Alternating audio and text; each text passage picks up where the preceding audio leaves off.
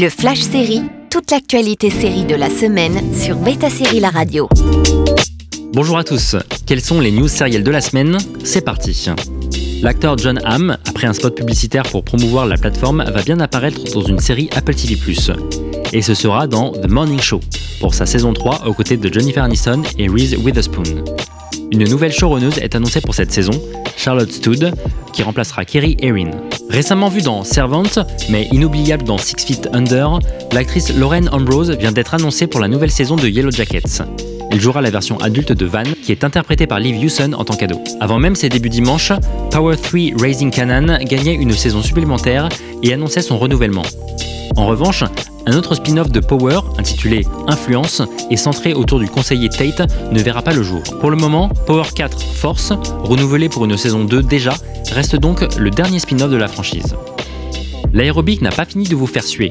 La série d'Apple TV Physical, avec Rose Byrne, vient d'être renouvelée pour une troisième saison. Dans la saison 2, Sheila et John se sont rapprochés pour faire de l'aérobic de Sheila une machine inarrêtable.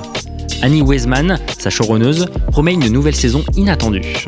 Spectrum, le diffuseur qui nous a mené des séries comme Los Angeles Bad Girls ou The Bite, ferme ses portes. Plusieurs séries se retrouvent ainsi dans les limbes et parmi elles le thriller de science-fiction Beacon 23 avec Lina Headey ou encore le néo-western Joe Pickett. On ne sait pas encore si ces titres vont trouver des repreneurs ou pas. Avec l'évolution de HBO Max, il y a du mouvement du côté des plateformes. Envie de réécouter ces news?